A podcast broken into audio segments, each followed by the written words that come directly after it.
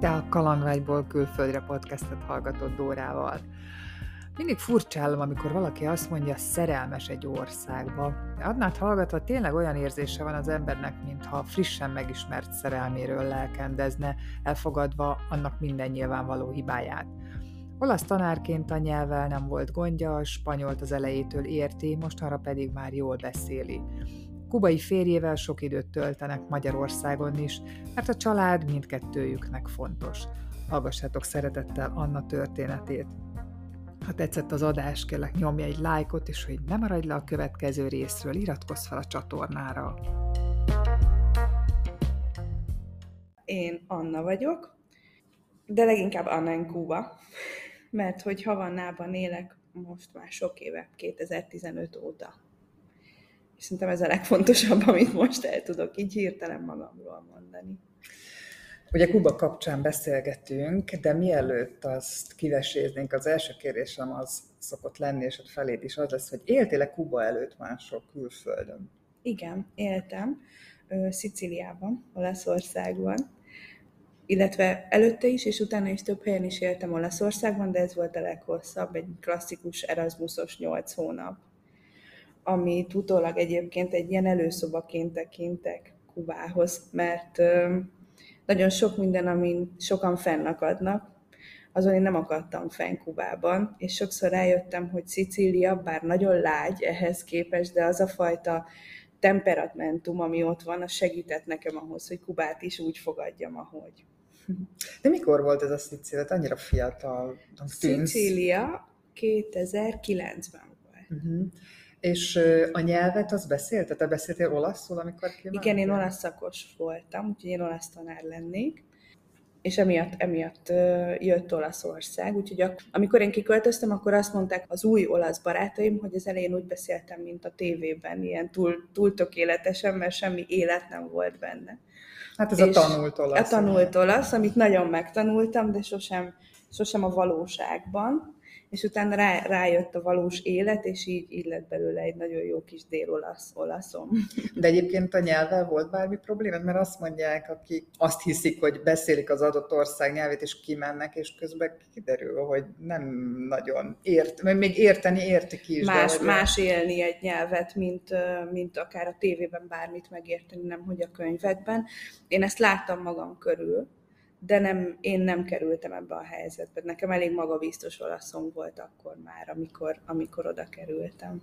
És mikor döntötted el, hogy Kubában fogod majd élni az életed?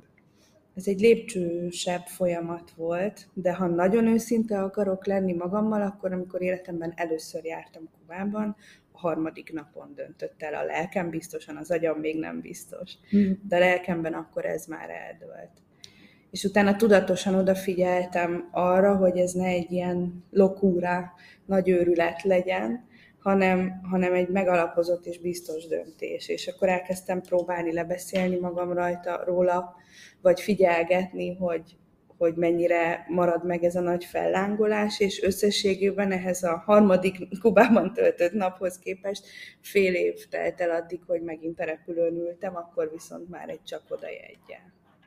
Mi volt az, ami ennyire megkapott téged Kubában? Hmm. Ezen nagyon sokat gondolkoztam, már amikor kiköltöztem, és, és Havannában érdegéltem néhány hónapja is, sétáltam, és szerelmes voltam, mert az első pillanattól azt éreztem, hogy én Kubába szerelmes vagyok, és próbáltam magamban megfogalmazni, hogy ha valaki megkérdezni, hogy soroljak fel öt vagy tíz dolgot, amit itt nagyon, akkor mi lenne, és nagyon-nagyon nehezen állítottam össze, mert az egész csak egy nagy érzet volt számomra. És utána rájöttem, hogy talán az első szó, és ami a legjobban összerakja ezt az egészet bennem, az a régi módiassága. A hagyományok, de nem a szó hagyományőrző értelmében, hanem hogy tényleg olyan régies életmódot élnek ott az emberek, hogy, hogy a gyerekek merhetnek is, meg akarnak is az utcán játszani például hogy az emberek nem SMS-t írnak, hanem felugranak egymáshoz. Hogy van egyfajta régi módias lassúsága. Pörög is, mert nagyon pörgő világ, de mégis számomra ez egy sokkal vonzóbb és élhetőbb mesevilág. A Buena Vista-t ismerted már? A, igen, vagy láttad? igen. Ha az ember így megkérdezi, hogy milyen Kuba, akkor szerintem az arra olyan. mutat az ember, arra a filmre, akkor az úgy, azt gondolom, hogy visszaadja. Úgyhogy én nem nagyon voltam. Annyira van voltam. igazad, hogy kirázott a hideg. Uh-huh. Mert igen, tehát, hogy ez egy életérzés, és tök jó, hogy mondtad ezt, hogy Buena Vista, mert, mert ez egy ilyen tök jó kapocs, amikből sokan ráéreznek erre a feelingre, de, de nehéz kategóriákra bontani, vagy leírni, hogy pontosan mi. A családod, a, a szüleid, mert ugye fiatalon mentél ki, mit szóltak? Próbáltak el lebeszélni, vagy támogattak téged ebben a döntésedben, hogy ilyen messzire mész?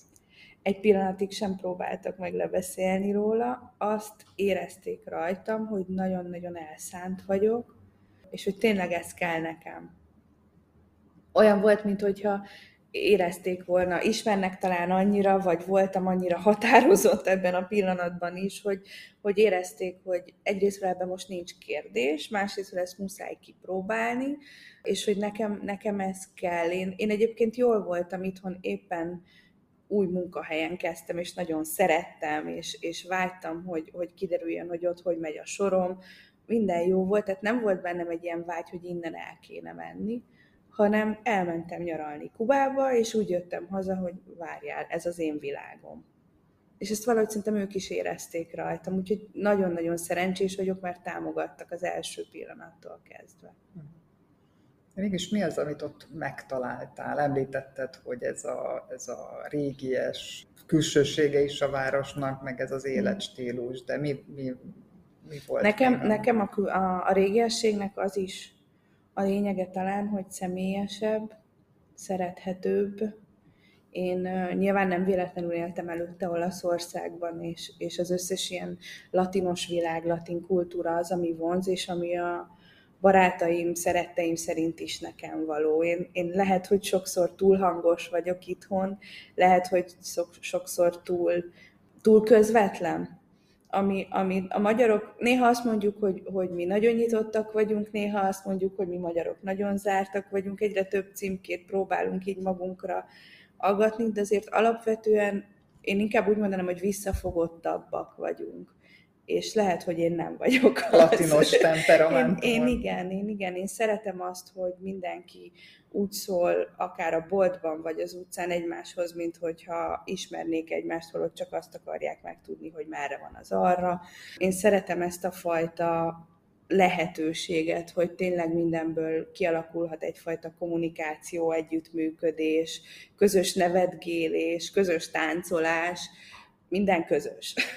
Olyan érdekes, hogy mert a megjelenésedben is olyan olaszos, igen. spanyolos, igen, hát ez a sötét barna szám, a sötét hosszú hajt, hát abszolút ez jutna eszembe így rólad.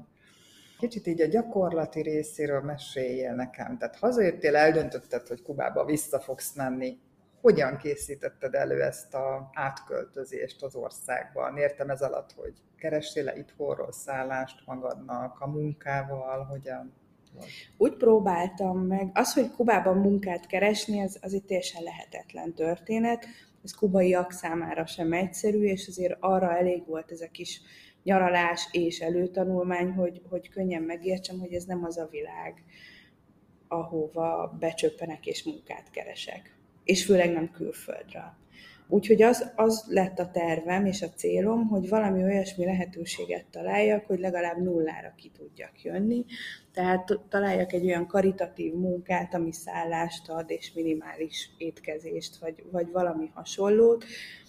Gondoltam, hogy ennek nem a magyar lesz a fő nyelve, hanem angolul és olaszul próbáltam meg. Ugye az olasz miatt én érteni értettem akkor már a spanyol egy részét, a kubai spanyol talán kicsit jobban, úgyhogy, úgyhogy emiatt tudtam nagyon magabiztosan olaszul is keresni. Ja, olaszul ki tudtad ott fejezni magad? Tehát értették? Abszolút, ami... igen, igen. Aki, aki úgy nyitott volt rám, vagy arra, hogy most nem spanyolul kéne beszélgetni, az, azzal ez az olasz, vagy aztán kicsit mixelt olasz, ez abszolút működött. Később én így is tanultam meg spanyolul, tehát vettem, vettem azt hiszem hat órát, mielőtt elindultam Kubában élni, és akkor arra a hat órára, meg az olasz tudásomra építettem fel. Tehát én olasz fejjel próbáltam meg spanyolul megtanulni, és így egy pár hónap alatt sikerült is. Ez egy, ez egy jobb irány. De ez a karitatív munka dolog sem jött össze. Tényleg bújtam mindent, amit lehetett, és, és végül szerencsém volt, de nagy. Mert bár nagyon hamar befutcsolt, ahhoz jó volt, hogy elindítson az a majdnem baráti szál, ahol, ahol szükség volt egy kis munkaerőre, nagyon-nagyon sok adminisztratív segítségre, és volt egy szabad szoba. Úgyhogy végül is én úgy kerültem ki, hogy azt gondolom, hogy tényleg nagyon nagy szerencsém volt abban, hogy találtam egy olyan kiinduló pontot, hogy lesz hol aludnom, és lesz mit csinálnom. A többit meg majd meglátjuk. Ezt még itthon találtad, vagy Igen, már ott? Ezt, ez még itthon derült ki. Nagyjából egy úgy félúton, tehát három hónapja keresgéltem már, amikor, amikor kiderült, hogy, hogy van erre szükség. Aki akkor az én idegenvezetőm volt, aki kubai egyébként, csak beszél magyarul is, ő vele tartottam a kapcsolatot, és akkor még nagyon jóban voltunk, és ő róla derült ki, hogy hogy segítségre van szüksége, úgyhogy ezt, ezt beszéltük meg. Felállítottunk közösen egy mondjuk úgy 8 plusz 3 hónapos projektet, mert a plusz 3 volt az a három hónap, amit én még Magyarországon töltöttem, és, és már nagyon sokat segítettem neki, és kitaláltunk egy 8 hónapos periódust, amikor úgy mondta, hogy lakhatok nála, és akkor folytatjuk a közös munkát. És ez egy bő két hónap, tehát a kint lévő időből már bő két hónap alatt kiderült, hogy abszolút működésképtelen, tehát hogy, hogy ez nem ment, de, de addigra már megvolt bennem az a bátorság is, hogy nem csak Kubába akarok menni, hanem hogy itt vagyok Havannában. És akkor úgy, úgy kezdődött ez az újraépítkezés és új élet kezdete, hogy, hogy már ott voltam, és még magabiztosabban, és már egy kicsit spanyolul is beszéltem akkor elkezdtünk nekem munkát keresni mindenfelé megint csak, és ami a legerőteljesebben körvonalazódott, hogy, hogy olasz tanárra volt szükség a Havannai Egyetemen. És már majdnem elkezdtem dolgozni, amikor nekem családi okokból haza kellett ugranom, tehát akkor is úgy vettem már retúrt Havannából, hogy egy hónap, egy hónap Budapest, és ezzel párhuzamosan elkezdtek engem egyre többen megkeresni, hogy, hogy ebbe segítsek, hogy abba segítsek, hogy nem lehetne információ, hogy én vagyok az a magyar lány, aki kinnél, és meg tudnám mondani, hogy Kubában hogy működik. Akkor elég sok szabadidőm is lett, elkezdtem írni az Anna Kuba című blogomat, és, és gyakorlatilag így mondhatni, hogy véletlenek sorozatából alakult ki az, aki ma vagyok, meg akik most vagyunk. Mivel foglalkoztok? Azóta, mióta nem kezdtem el olasz tanítani az egyetemen, azóta mi utakat szervezünk. Kifejezetten magyaroknak, és kifejezetten Kubában. Igen, ez így adja magát, mert tényleg úgy van, hogyha az ember megtudja, hogy valamilyen egzotikus országban van egy helyes magyar honfitársunk, akkor hm. egyből jön a Érdekes, mert adja magát talán erről az oldalról, de az enyém, az enyémről pont azért, mert adta magát, volt bennem egy ilyen ellenállás hogy én nem leszek idegenvezető, mert nekem az nem való, hogy én nem, nem tudom miért, úgy éreztem, hogy ez egy ilyen rám erőltetett dolog lenne, mert ha kimész külföldre, akkor, akkor ezt így lehet csinálni. És utána, hogy a gyakorlat kezdte azt hozni, hogy nagyon szívesen segítettem, nagyon ment a kubai kapcsolatépítés, nagyon szerettem a helyiekkel együttműködni, és, és elkezdtem magamra egyfajta ilyen köztes pontként, csatornaként tekinteni, és így már nagyon-nagyon szívügyemmé vált, és így azóta is imádom. Így ahogy beszélsz meg, ahogy nézlek meg, ahogy az interjú előtt is beszéltünk egy pár szót, valahogy az a benyomásom, hogy nem lehetett nehéz neked oda beilleszkedni. Mennyire találtam ezt el, igazam van-e, vagy hogy, hogy fogadtak a kubaiak téged? Én is, én is úgy éreztem, hogy nem ezzel van nagy feladatom. Tehát az embernek van elég küzdeni valója, amikor 9000 kilométerrel odébb megy, és a családját mondjuk hátrahagyja, vagy más nyelven kezd el éjjel-nappal beszélni, vagy megtanulni dolgokat egy, egy másik kultúráról. És hál' Istennek a beilleszkedés, mint olyan, hogy, hogy tudjam szeretni őket, és ők engem, legyen az a, a szomszéd, a család, vagy egy, nem tudom, pékben az árus, pékségben az árus, ez, ez a rész ez könnyen ment. Szerintem a kubaiak is ilyenek, alapvetően ők sokfélék, egymás közt is befogadóak, nyitottak, és valószínűleg én is könnyen vagyok annyira nyitott, hogy, hogy nyitott legyek a nyitottságukra, ez nem egy nyelvtörő, de tényleg így van. Tehát nekik igazából csak engednie kell magát az embernek, és, és mindig van miről beszélgetni, mindig van mind nevetgélni, úgyhogy nem. Szerintem ráéreztél, nem, nem volt ebből nagy nehézség. Mit volt a legkönnyebb, és majd mit a legnehezebb megszokni Kubában? A legkönnyebb az azért, azért fontos, és azért kiemelendő, mert mindenki ezt kérdezte tőlem éveken keresztül, hogy hogy szoktam meg, hogy hiánygazdaság van. És számomra ez igen könnyű volt. Én, mikor már tudtam, hogy Havannába szeretnék költözni, akkor tudatosan készítettem magam erre, és próbáltam belegondolni, ez nem lesz, az nem lesz, vagy csak néha lesz. És egyfajta megkönnyebbülést éreztem, hogy nekem nem kell ilyen számomra teljesen felesleges dolgokkal foglalkozni, hogy melyik márkát vegyem, hogy hányfélét vegyek, hogy azt tudtam, hogy élelem lesz azt tudtam, hogy a, hogy a kubai konyha nagyon jó tud lenni, tehát nem féltem attól, hogy, hogy, éhezni, hogy, fog. hogy éhezni fogok, vagy hogy ilyen jellegű problémáim lennének.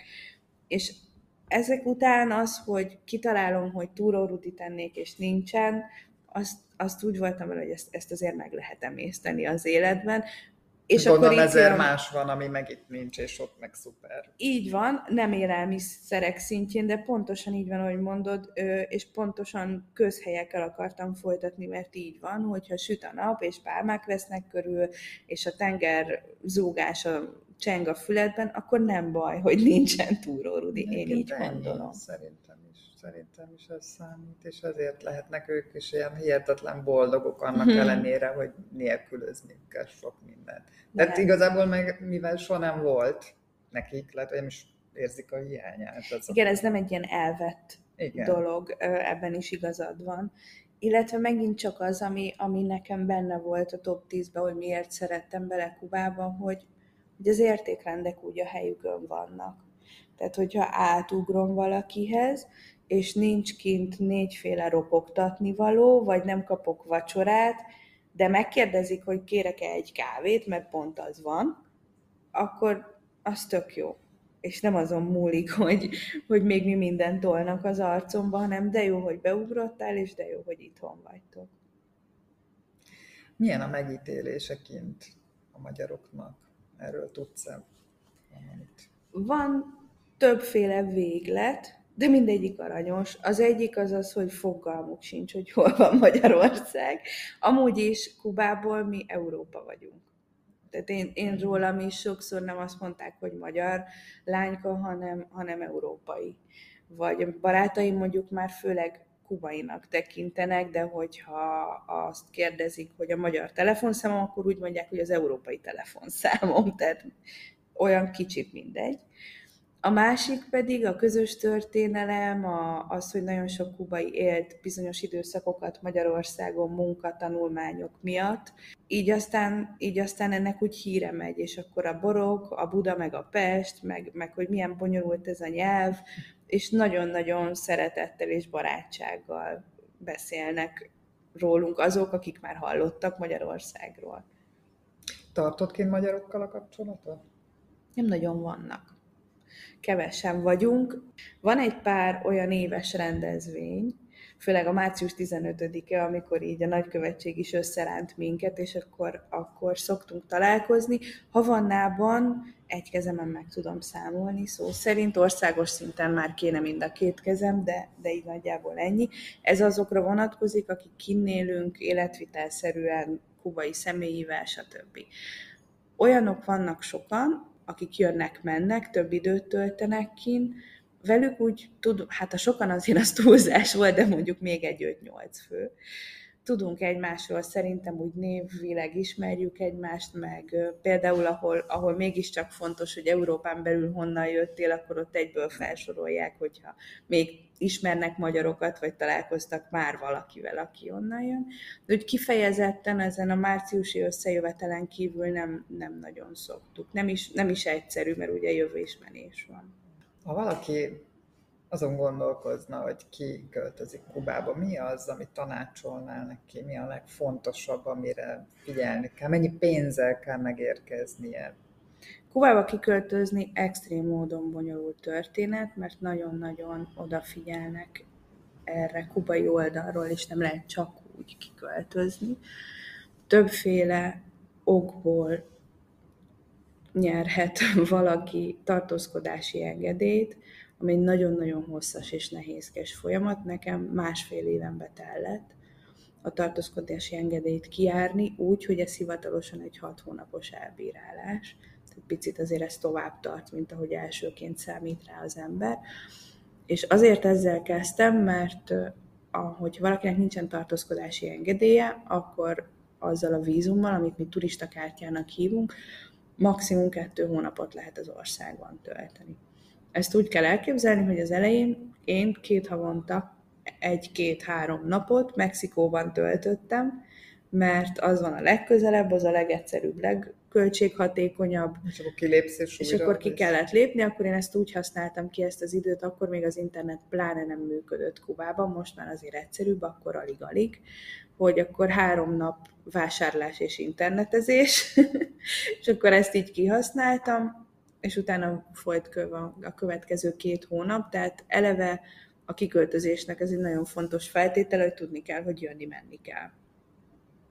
Aztán Kubában nagyon-nagyon fontos az is, hogy hol lakik és hol lakhat valaki, erre kijelölt helyek vannak, tehát egy külföldi hivatalosan nem bérelhet akárhol akármit, mert onnantól kezdve, hogy beléptél az országban, nyomon követik, regisztrálnak, ugyanúgy, ahogy számunkra mondjuk természetes, hogy egy hotelben regisztrálja magát az ember, minden szálláson, magánszálláson is regisztrálni kell.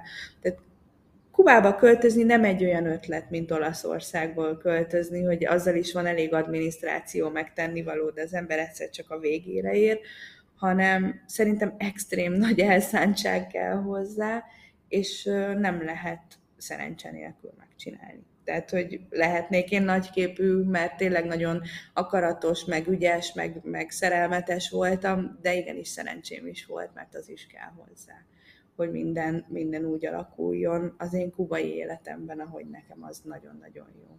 De gondolom, akkor munkát vállalni is nehéz addig, amíg nincs meg a tartózkodás, nem? Így van, így van, illetve Kubában dolgozó külföldiek nagy részét azért valami hatalmas nagy külföldi cég küld Kubába. Ez a legáltalánosabb, ha egyszer valaki Kubában dolgozik külföldiként. Mennyi pénzből lehet megélni ezt tudod-e? Mondjuk nem tudom, hogy a szállás árakra van rálátásod.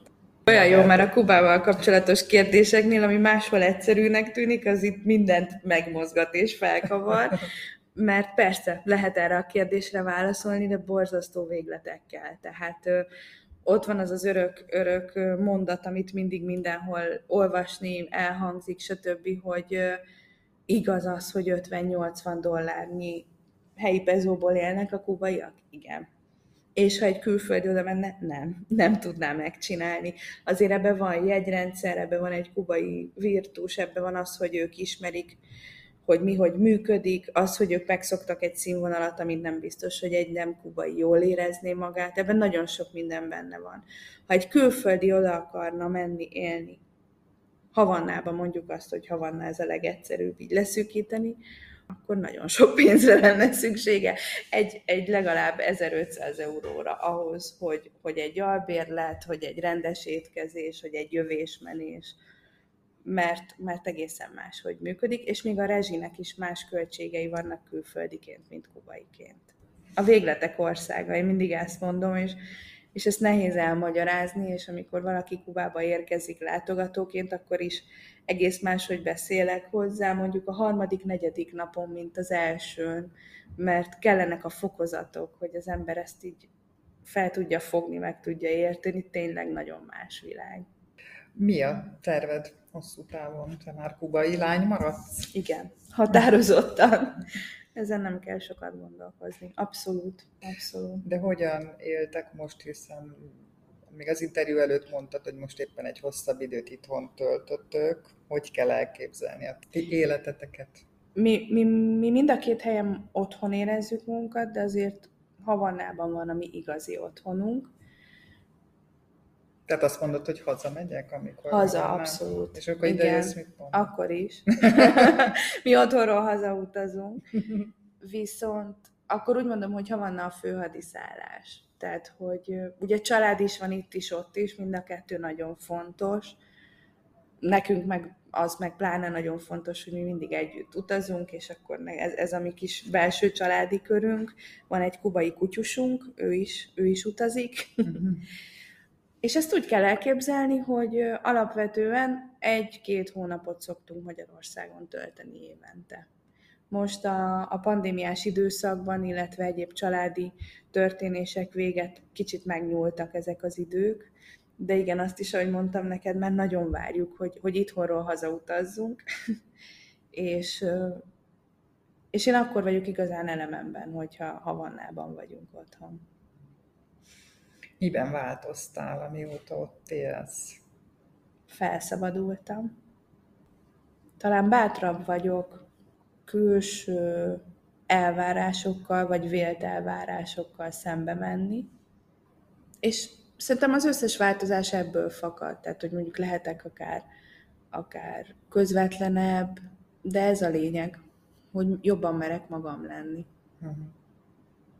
Barátaid járnak ki? Tehát a, a magyarországi kapcsolataidat azt meg tudod tartani? Abszolút, abszolút. A járnak ki az nyilván egy, egy nehéz dolog lenne, de sokan, akik számomra nagyon fontosak, már tudtak egyszer jönni Kubába ami meg nekem nagyon fontos, nem csak azért, mert plusz egy találkozó, hanem mert, mert megismerik a világomat, megismernek egy másik oldalt belőlem, és, és számomra az is nagyon fontos, hogy élvezzék ezt a világot. Tehát én, én, én amúgy is imádom, amikor, amikor valaki Kubába érkezik és szereti, vagy, vagy akarja érteni, vagy kíváncsiságot kelt benne, de amikor a szeretteimmel látom azt, hogy, hogy értik ezt az egészet, hogy miért szerettem bele, hogy miért olyan nagy buli, hogy, hogy túl is látnak rajta, mert nyilván a dolgok nem fekete-fehérek, és Kubának is megvannak a maga nehézségei, és azt is akarják érteni, de ugyanakkor élvezik az egész utat, nekem, nekem ez egy ilyen plusz adalék. És tényleg az, hogy többet ismernek meg belőlem azáltal, hogy ott is látnak. Mi az a minimális idő, nap szám, amit érdemes eltölteni ahhoz, hogy az ember úgy megérezze. Mondjuk te mondtad, hogy már a harmadik napon érez. Igen, de ez egy, de ez egy varázslat volt szerintem az én esetemben, és talán kellett hozzá az a plusz tíz nap utána, hogy még jobban így elmérjüljön, meg hogy többfélét lássak. Én azt szoktam mondani, hogy akinek, akinek tíz napja van, az is induljon el, de a két hét a minimum. Nyilván attól is függ, hogy ki mennyire nyitott, hogy mennyire szeretné őszintén látni. Kubának is van egy olyan oldala, hogy, hogy csak tenger és csak láblógatás, és az is nagyon-nagyon tud élvezetes lenni, de ha már ennyit utazik valaki, akkor érdemes ezt a igazi kubai időutazást is beleiktatni, és ahhoz kell a két hét szerintem. Meg hogy úgy belesüppedjen az ember, és, és érteni is elkezdje. Volt-e olyan, hogy elbizonytalanodtál, hogy most már inkább máshol, máshova mennél? Nem. Próbálok egy kicsit gondolkodni rajta, hogy nehogy az legyen. Hogy túl hamar rávágtam, de nem. Soha nem. Mint ahogy én azért mindig szerettem utazni, és sokat utaztam. És voltak helyek a világban, amiket imádtam, és nagyon tetszettek, és még olyan hely is volt, ahol, ahol azt mondom, hogy lehet, hogy egyszer ide visszajönnék, de soha nem volt egy olyan hely, amire azt mondtam volna, hogy fú, én ide költözöm vagy hogy ezt magaménak érzem. Tehát, hogy nem, nem, nem adom könnyen ezt az érzést. És Kubával kapcsolatban viszont semmi más nem éreztem. Te jó, ez óriási, hogy így megtaláltad. Igen. Van-e valami ottani történeted, amit szívesen megosztanál a hallgatókkal, akár vidám, szomorú, érzelmes, valamilyen igazi kubai? Az az igazság, hogy rengeteg van. Az az igazság, hogy a legalapvetőbb teendőket is én élményszerűen fogom fel. Tehát az, hogy elszaladni, zsömlét venni. Az, hogy állok a sorba, hogy váltogatják az ablakokat, és ki kell fürkésznem, hogy most abba a sorba álltam, ahol csak úgy szabadon, úgy mondják, hogy szabadon lehet zsömlét venni, vagy most abba a sorba álltam, ahol a jegyrendszerre lehet éppen zsömlét venni, és akkor sort kell váltanom. Vagy ahogy jövök, megyek, és kiabálnak az utcákon, és ledobják a kosarat, mert úgy úgy vásárolnak, vagy úgy adnak oda dolgokat egymásnak a harmadik emeletről, hogy ledobnak egy kötélre akasztott kosarat az ablakba, és belerakják mondjuk a kulcsot, és úgy engedi be magát a barát, aki jött látogatóba. Az, hogy szól a zene az utcán. Nem csak a sétálós, turistás utcákon, hanem mindenhol mi egy ilyen nagyon belvárosi, de nagyon nem turistás környéken lakunk, és ott is mindig szól a zene, ahogy sétálok, elhalkul az egyik, jön a következő, él, minden De zenélnek, él. élő zene, vagy pedig Mind a kettő előfordul. Nyilván az élő zenére azért kell valami ok. Lehet az az ok is, hogy éppen gyakorol otthon valaki, vagy az, hogy születésnapja van egy, egy gyereknek, egy felnőttnek, egy bárkinek, de az élő zenét is abszolút, abszolút sűrűn hallani de azt nyilván a turistásabb részeken többet. De az, hogy, az, hogy szól a zene, és nagyon sokféle zene egyébként mindenhol, az, hogy, hogy, hogy tényleg az, hogy a gyerekek kint rohangálnak. Láttam már anyukát azért kiabálni a gyerekével, mert másik, tehát több háztömnyivel ment odébb, mint ami neki meg van engedve. És belegondoltam, hogy azért a 2020-as években ma már Európában egy anyuka nem azon akadnak ki, hogy négy háztömbben ment arrébb a gyereke, hanem hogy miért az utcán van. Tehát, hogy annyira, annyival szabadabb és szabadosabb az egész, hogy, hogy ez minden pillanatban kiütközik. Amúgy a közbiztonság az milyen? Teljesen normális. Szerintem magyar szemmel mondhatjuk, hogy átlagos. Nem az a hírekben hallott latin bárkit elrabolnak bármikor jellegű, de ezt egyébként latin közegekben is, tehát Dél-Amerikában és Közép-Amerikában is híres, hogy Kubában sokkal-sokkal jobb a közbiztonság, mint a környező országokban.